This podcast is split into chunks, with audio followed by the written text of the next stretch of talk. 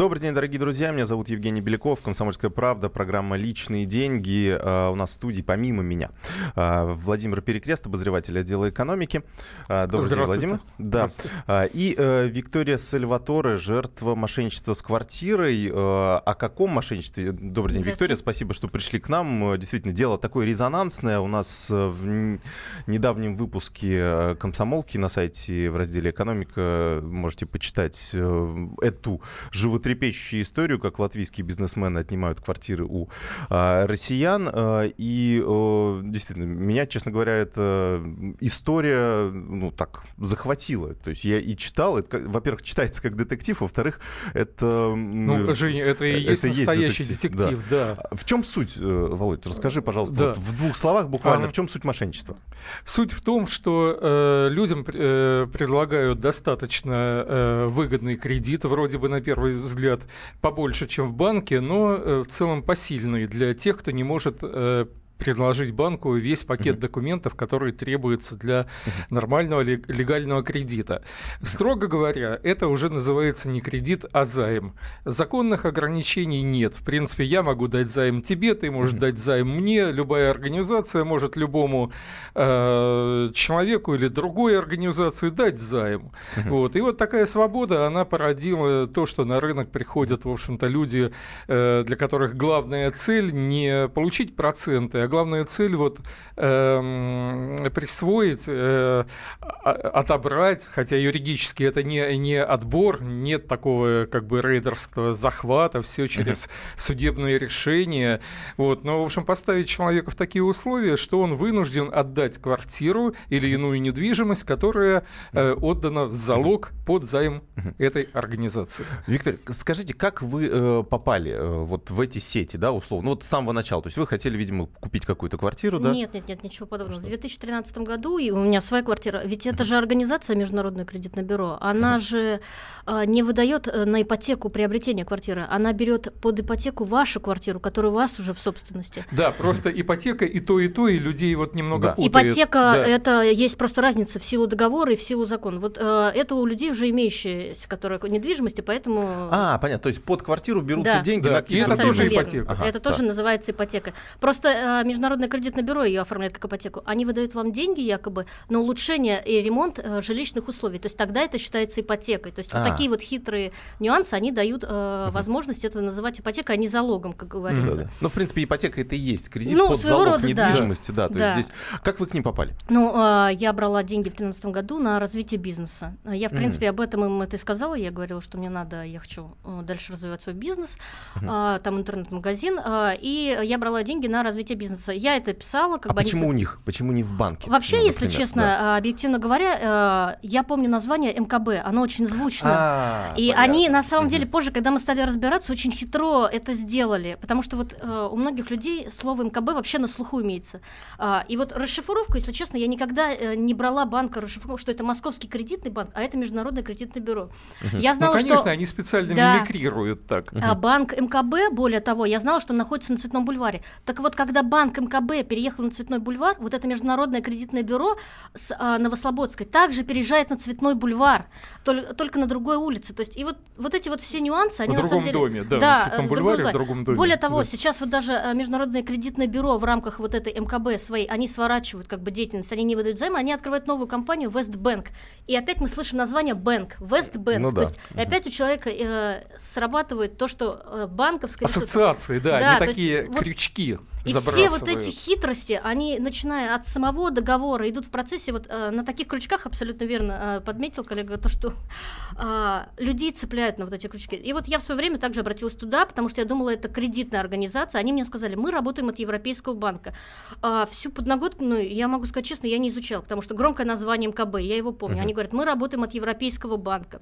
Все чисто, четко, сидят в центре Москвы, это же не какая-то халупа, это действительно... А там это, офис нормальный там был, офис, да? Там офис, там охранная система внизу, охранники, да, то есть тебя mm-hmm. проводят там, ну, то есть все как бы действительно цивильно, да, там поднимаются на третий этаж, как бы все очень опрятно, аккуратно. Деньги получаете вы тоже в банке. В Смартбанке мы потом получали деньги, то есть все действительно, на первый взгляд, очень э, цивильно. Ну, это на самом деле на первый взгляд. Дальше потом уже начинается... Какой процент был? То есть... двадцать четыре процента годовых. А, то есть для того времени хороший процент, кстати, да. для займа. Это тринадцатый год, да, да, да, да, да, но а, разговор был о том, что Или мы будем... тринадцатый, я была в тринадцатом. Да. А, это был тринадцатый год, двадцать четыре процента, и разговор был, что это будет в рублях. У меня указано действительно, что в долларах, но по курсу ЦБ на дату заключения. Мне, как мы разговаривали, мне разъяснили, у вас фиксированная ставка. То есть у меня даже в договоре, они потом стали корректировать, кстати, договора, когда это все вскрылось, и у меня написано четко, пункт один точка три, двадцать четыре процента годовых по курсу ЦБ на дату заключения. То есть если мы подставляем, там, по курсу ЦБ на дату заключения, то есть двадцать четыре процента по... Но, ну, как... Деньги в рублях выдавали? выдавали. Конечно, да, в Смартбанке. Кстати, от Смартбанка тоже потом закрыли за... За махинации, видимо, За махинации, да. И они еще с другим банком пытались своих клиентов приводить. Некий, не помню точно название банка, но когда мы пытались оплачивать в том банке, тот банк, нам уже менеджер сказали, мы это последний раз, когда мы принимаем платежи у вас через эту организацию, у нас банк отказывается работать с ними, потому что организация оказалась очень мутная. Как дальше обстояло дело? То есть, я вмешаюсь. Случай Виктории очень интересен. Вот у нас главная героиня, она брала два миллиона на улучшение жилищных условий. У нее была квартира на ремонт, на мебель. Ну пусть четыреста тысяч неким брокерам отойдет. Миллион шестьсот. Вот тоже многие... И мне так показалось, я честно скажу, и многим читателям многовато, что она берет э, сумму неадекватную тому, э, на что Заработку. будет потрачено. Угу. И неадекватно своему заработку. Да. У Виктории другая ситуация. Это холодный расчет бизнесмена. Все берет, все рассчитано. А вы сколько Я... брали, кстати? Да. два миллиона. А, тоже два миллиона. Да, угу. но да, разговор был на десять лет. Больше того... Да, что же... она это вернет, что это не человек, который вдруг вот, э, хочет как-то улучшить свои условия и немножечко выпал из реальности. Вот, угу. Виктория абсолютно в реальности. И два года, ой, получается два миллиона, на десять лет срок. Но там хитрость опять же была в чем? Договор на три года, а график платежей, который они выдают, из расчета на десять лет. И вот... Но главный договор, угу. да. Главный договор, да. а график, и получается вы три года платите один процент, а тридцать шестой месяц вся сумма разово. А, вот так вот. Да, угу. и тут угу. еще одна хитрость. По закону, э, подписывая договор, вам должны сразу график предоставить. Вы его должны сразу получить, и когда вы приходите в банк, вы его видите. А здесь, по факту, вы подписываете договор, вам все разъяснили, показали предварительно, все как это. А в день получения денег вы получаете совершенно другой график. И там уже видно, что вы платите одни проценты, и на тридцать шестой месяц ложится вся сумма разово. То есть фактически они выдали, две недели спустя выдают график платежей в день uh-huh. получения денег. И это на тот момент, когда договор займа начинает действовать. Вот в этом и есть разница между займом и кредитным uh-huh. договором. И то есть вы отказаться, получается, не можете? Нет, от денег, потому что договор займа по закону начинает действовать, когда вы получили деньги. Ага. Ну, если, грубо говоря, вот вам выдают деньги, и вы, вы видите, что вот эти, вот, соответственно, график не совпадает. Вы можете отказаться, но вы должны заплатить проценту, это в условиях договора хотело, ага. это выходило бы у меня, по-моему, четыреста тысяч за отказ. А, даже так. То да. есть они вынуждают, получается, все-таки согласиться на эти кабальные да. условия. Да. Угу. То Понятно. Есть... Слушайте, да, это, конечно, какая-то сумасшедшая схема. Как, что дальше было? Вот вы три года платили, да? Я не три года платила, угу. я платила полтора года, по этому договору все нормально. У меня единственное, я платила, я могу сказать так, не вовремя, потому что я, исходя из графика моего, я всегда платила больше. У меня там копилась сумма, у меня есть расчет, то есть как бы у меня проценты должны были ложиться да, да, да. на это, и сумма копилась. В итоге в две тысячи четырнадцатом году я заболела, я опоздала на двадцать дней с платежом, но из-за того, что я платила полтора года, у меня большая переплата образовалась там. Но так как в договоре у меня одни условия, а по графику, по выданному позже, у меня уже другие условия, меня вызывает менеджер Красневский Илья. Он сейчас у них стал возглавлять новую компанию, uh-huh. которую они в Вестбанке открыли. Он там президент, поднялся. Uh-huh. Так, uh-huh. Вот. И он мне говорит, что у вас э, за двадцать дней штраф семь тысяч долларов. При этом, я говорю, как у меня может быть семь тысяч долларов, при этом у меня в договоре сказано, э, ну, короче, эта сумма образовалась десять процентов от всей суммы займа. То есть, представьте, за двадцать дней угу. десять процентов от всей суммы. То есть, э, я И стал... эту переплату даже не учли. Да? А, нет, и... нет, переплаты, кстати, они даже, которые графики представляли, э, вот расчеты по людям, мы когда стали анализировать, там вообще э, нету графы, что люди переплачивали им, то есть эти деньги просто пропадали, вот, вот такие расчеты а, они представили в суды. Да. То есть это не, не досрочное погашение, да, условно? Абсолютно, это просто... то есть у людей, ну кто-то платил побольше иногда, там, пусть даже тысячу рублей, две тысячи, но они же должны быть отражены по закону э, в, в расчетах, которые вообще этих, э, никаких не было перерасчетов, но суть в том, что я ему сразу сказала, я не буду платить такие штрафы, потому что они незаконны и необоснованы. На что он мне сказал, я поговорю с руководством. Это было в июле две тысячи четырнадцатого года. Давайте о том, что было в июле две тысячи четырнадцатого года и что было позже, мы уже поговорим буквально через несколько минут. У нас уход на рекламу, это программа «Личные деньги». Оставайтесь с нами. Личные деньги. Всем привет, я Николай Басков. Слушайте радио «Комсомольская правда». Получайте самые свежие новости, позитивную музыку и прекрасное настроение. Будьте счастливы.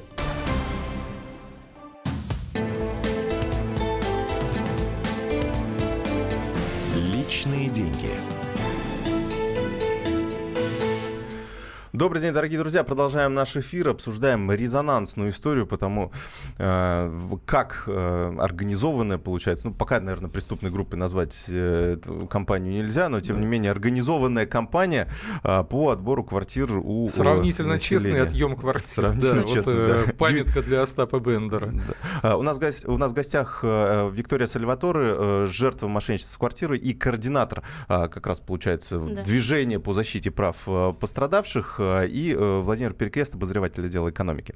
А с, Виктория, вы рассказываете, давайте вот мы дальше раскрутим mm-hmm. уже эту спираль, что, что вот для того, чтобы наши слушатели тоже понимали, на какие грабли они могут наступить, и чтобы, в общем, не повторяли вот таких ошибок. А, ну, дальше мне предлагают, а, говорят, приходите, а, это при, происходит в сентябре, говорит о, этот менеджер эм ка бэ Красневский, которого я говорила, поднялся, mm-hmm. он мне предлагает, говорит, вы приходите, говорит, мы поговорили с руководством, да, мы сделаем вам перерасчет. Вы, главное, приходите к нам в офис. Сделаем реструктуризацию. Но мы все знаем, что такое реструктуризация. Это как бы в рамках этого же договора, в отличие от рефинансирования, это в рамках этого же договора должны уменьшить, пересчитать, перерасчет. Я прихожу, и у меня лежит новый договор. Я говорю, это что? Он говорит, э, мы будем перезаключать договор. Я говорю, я смотрю, у меня уже сумма не два миллиона, а я и платила в течение да, полтора да, года, да. я выплатила миллион, уже два восемьсот. Я говорю, простите, а это как?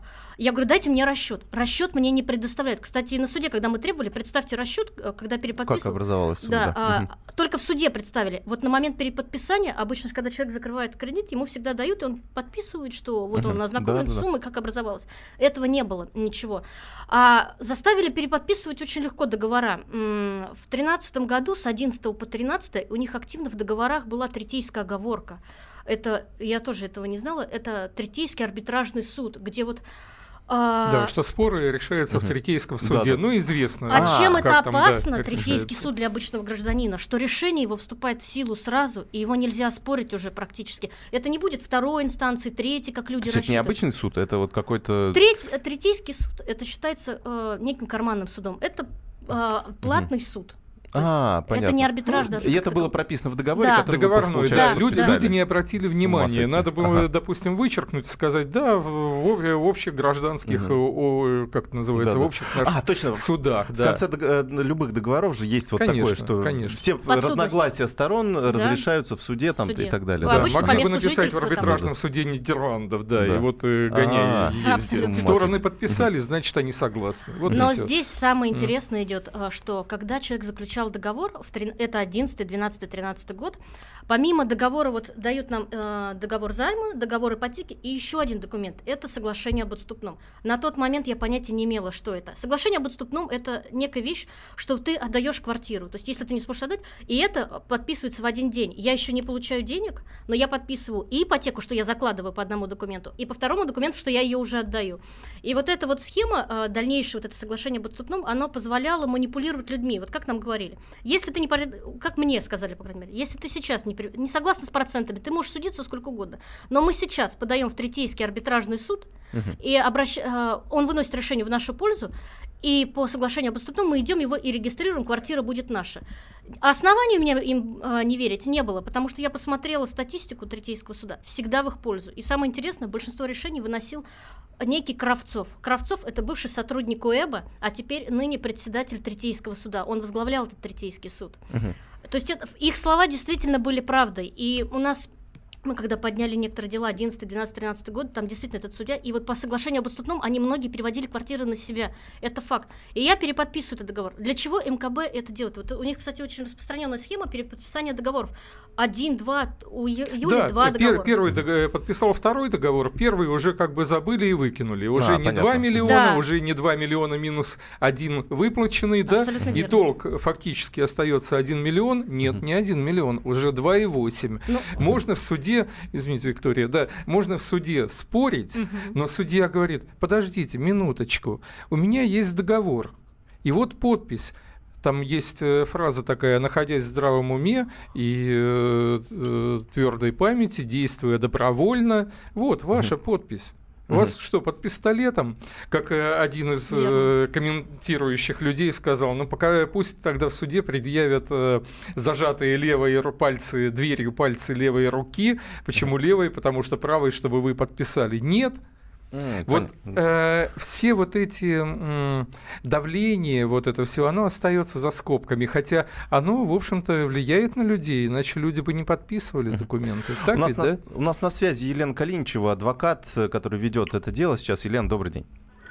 Добрый день. Добрый да. день, Елена. Расскажи, расскажите, пожалуйста, вот как, как продвигается дело сейчас в суде? Вот вы защищаете права пострадавших. Как вообще восприятие судом этого дела? Да, и в чем ошибка была? Ну, сначала суд, да. Угу. Да. Дело в том, что сейчас подано несколько групповых исков. Решение суда пока не в пользу клиентов Международного кредитного бюро.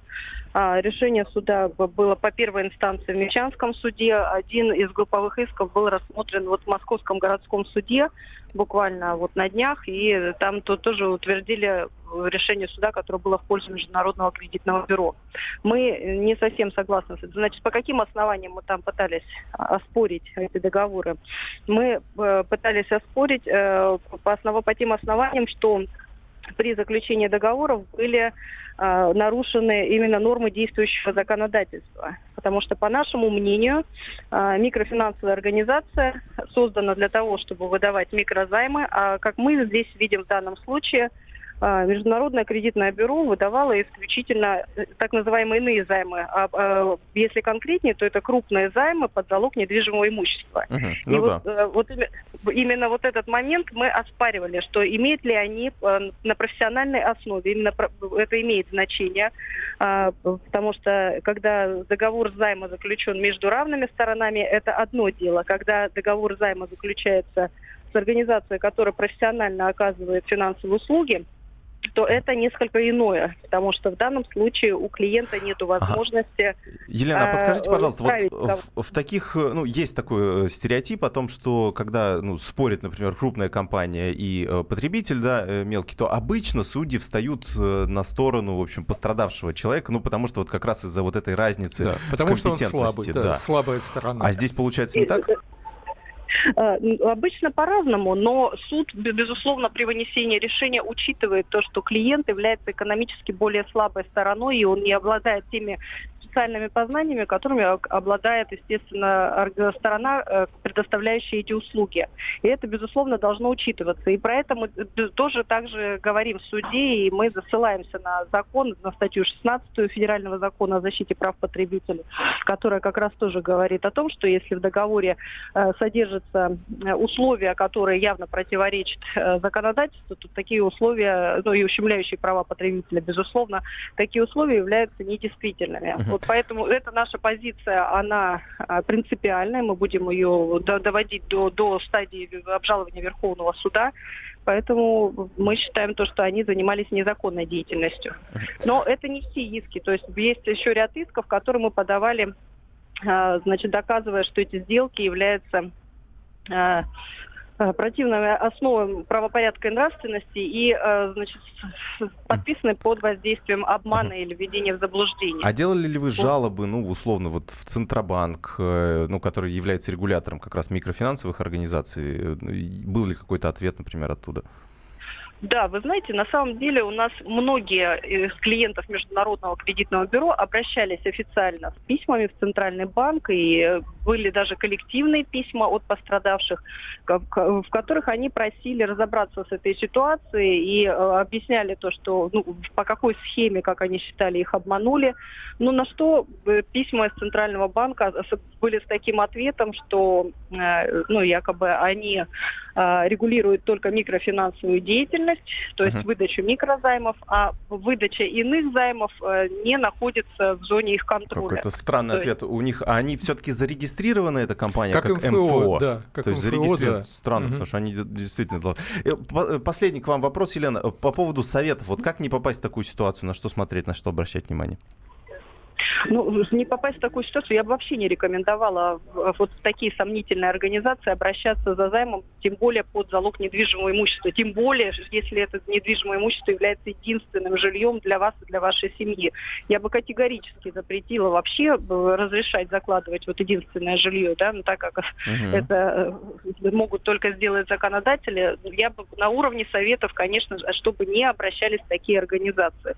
Только исключительно в кредитные организации, которые действительно проверят и вашу финансовую платежеспособность и рассчитают условия договора таким образом, чтобы займ был, или кредит, вернее, уже, да, был возвратным uh-huh. а, и, а, значит, на приемлемых uh-huh. для, вас, для вас условиях.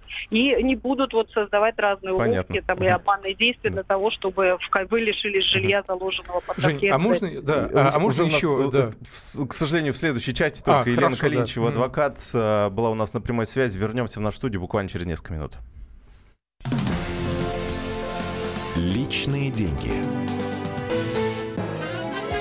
Послушайте меня! Отара Кушанашвили, публициста номер один всей вселенной. Человек, не слушающий радио «Комсомольская правда», совершает большую ошибку, двоеточие. Он обнаруживает полное отсутствие у себя чувства меры и чувства вкуса. Он обнаруживает себя человеком некультурным, потому что радио «Комсомольская правда» тире, это радио для хороших людей, для отариков.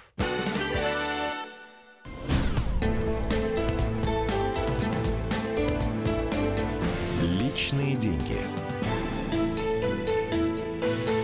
Продолжаем наш эфир, дорогие друзья. Напоминаю, меня зовут Евгений Беляков.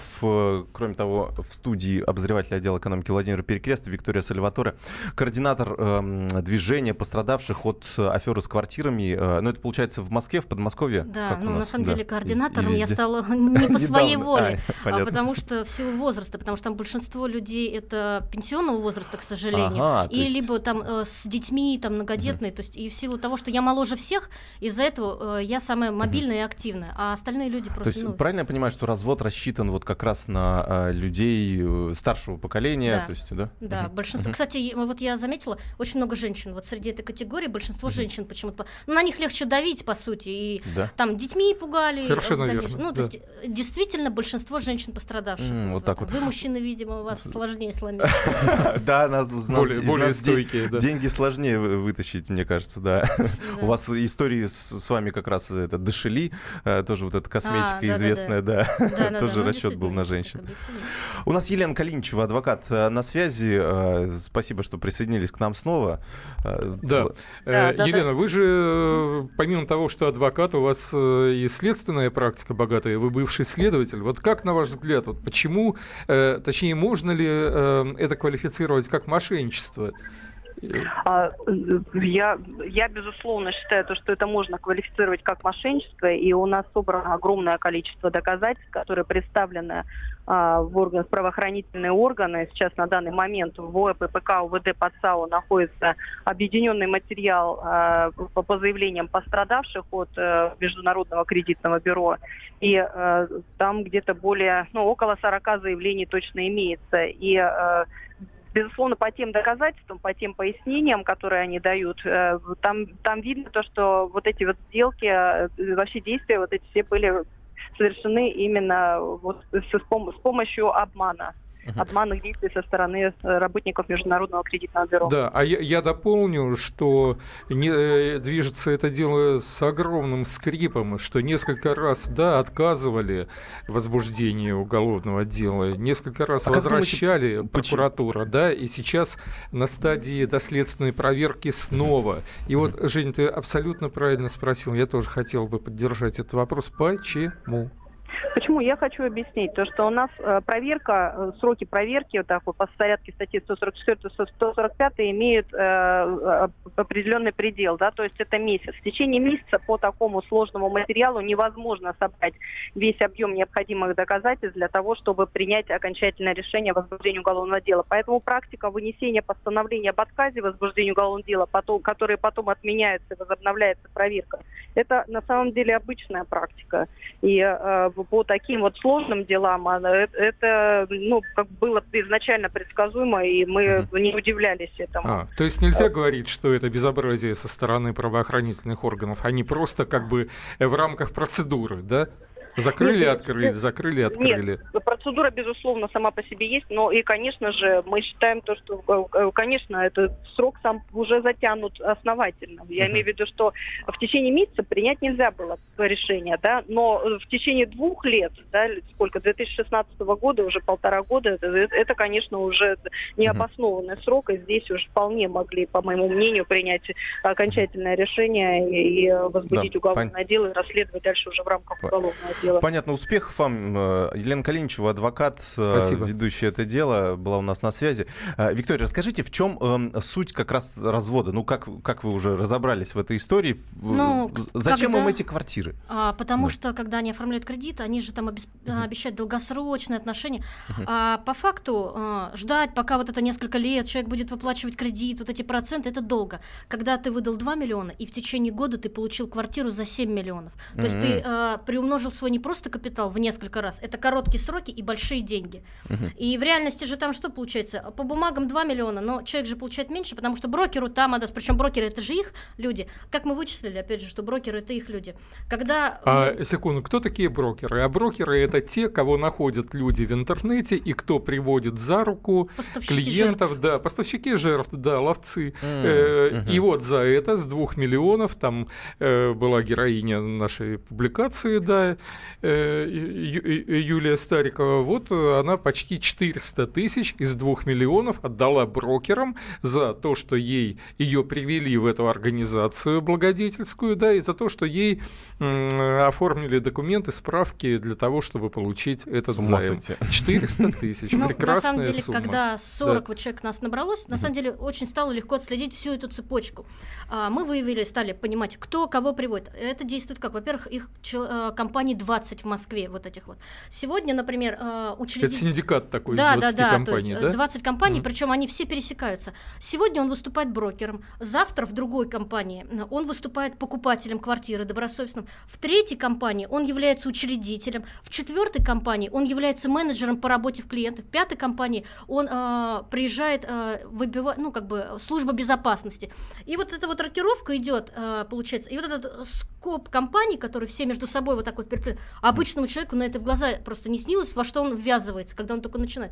И его целенаправленно водят по кругу. То есть его сначала приводит брокер, вежливый, любезный, который якобы помогает оформить документы, хотя это тот же сотрудник этой всей mm-hmm. организации. Там его обрабатывают в процессе, ему навешивают долги, он не справляется, они так любезно предлагают оформить ему лизинг на свою же компанию, ведут в соседний кабинет. Кстати, у нас вот м- есть возбужденное одно все-таки дело, это Кульневы. Они в ГЛСУ находятся, их дело. Там дело тридцать один ноль сто пятьдесят семь, ну, точно не помню. Не важно. Вот, там двенадцать эпизодов, и там вот э, проходит у нас, э, даже делают свидетелем, по нек- сотруднику МКБ Гусильников Роман Иванович.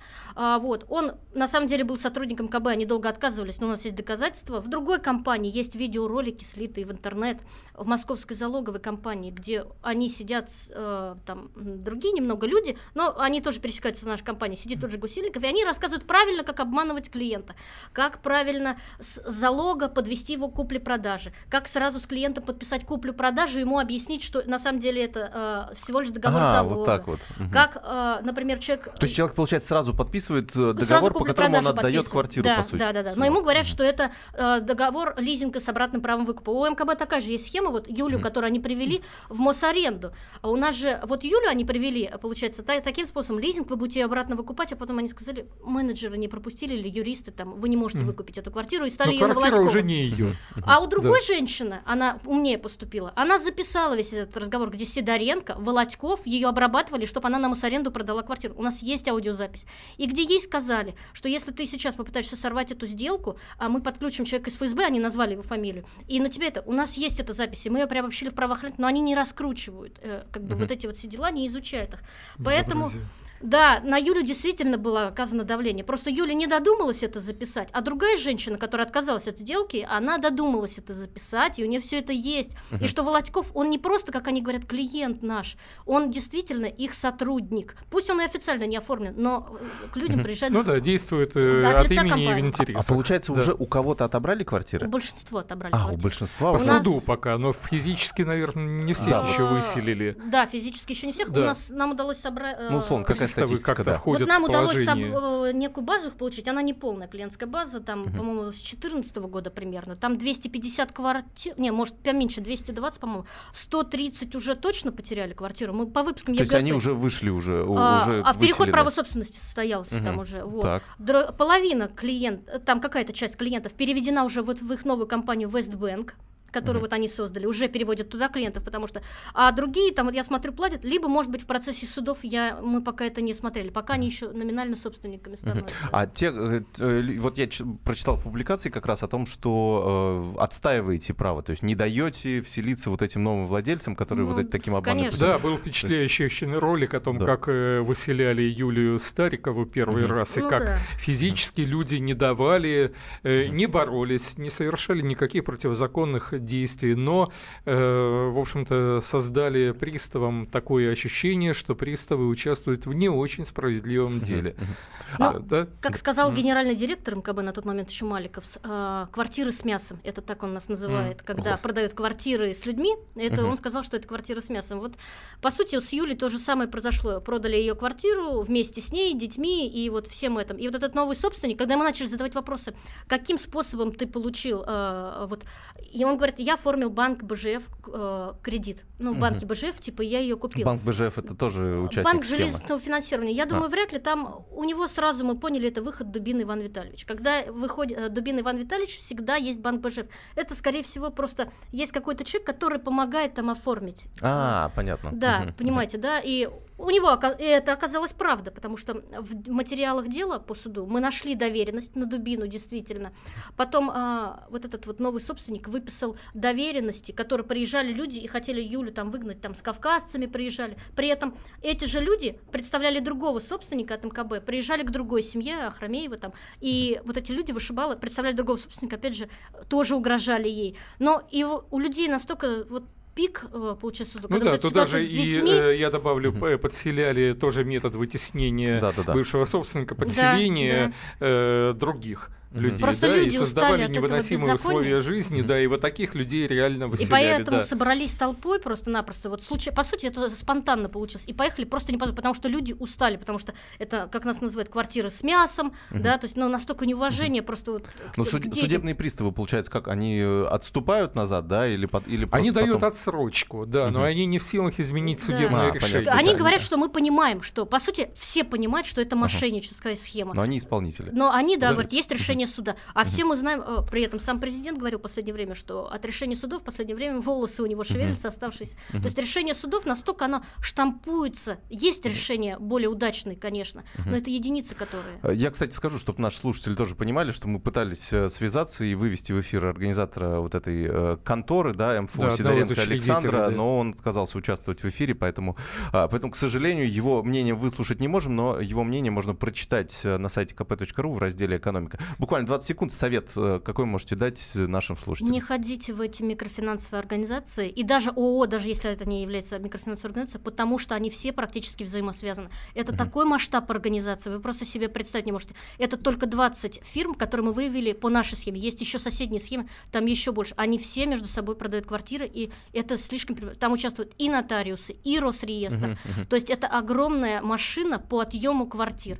Обычному человеку это не выстоит, поэтому этого лучше избегать. Uh-huh. Ну, ну и я бы добавил, что э, в любых договорах не верить никаким uh-huh. словесным сопровождениям, uh-huh. только uh-huh. то, что написано. Владимир Перекрест, Виктория Сальваторе э, и Евгений Беляков. Это программа «Личные деньги». Оставайтесь с нами. Личные деньги.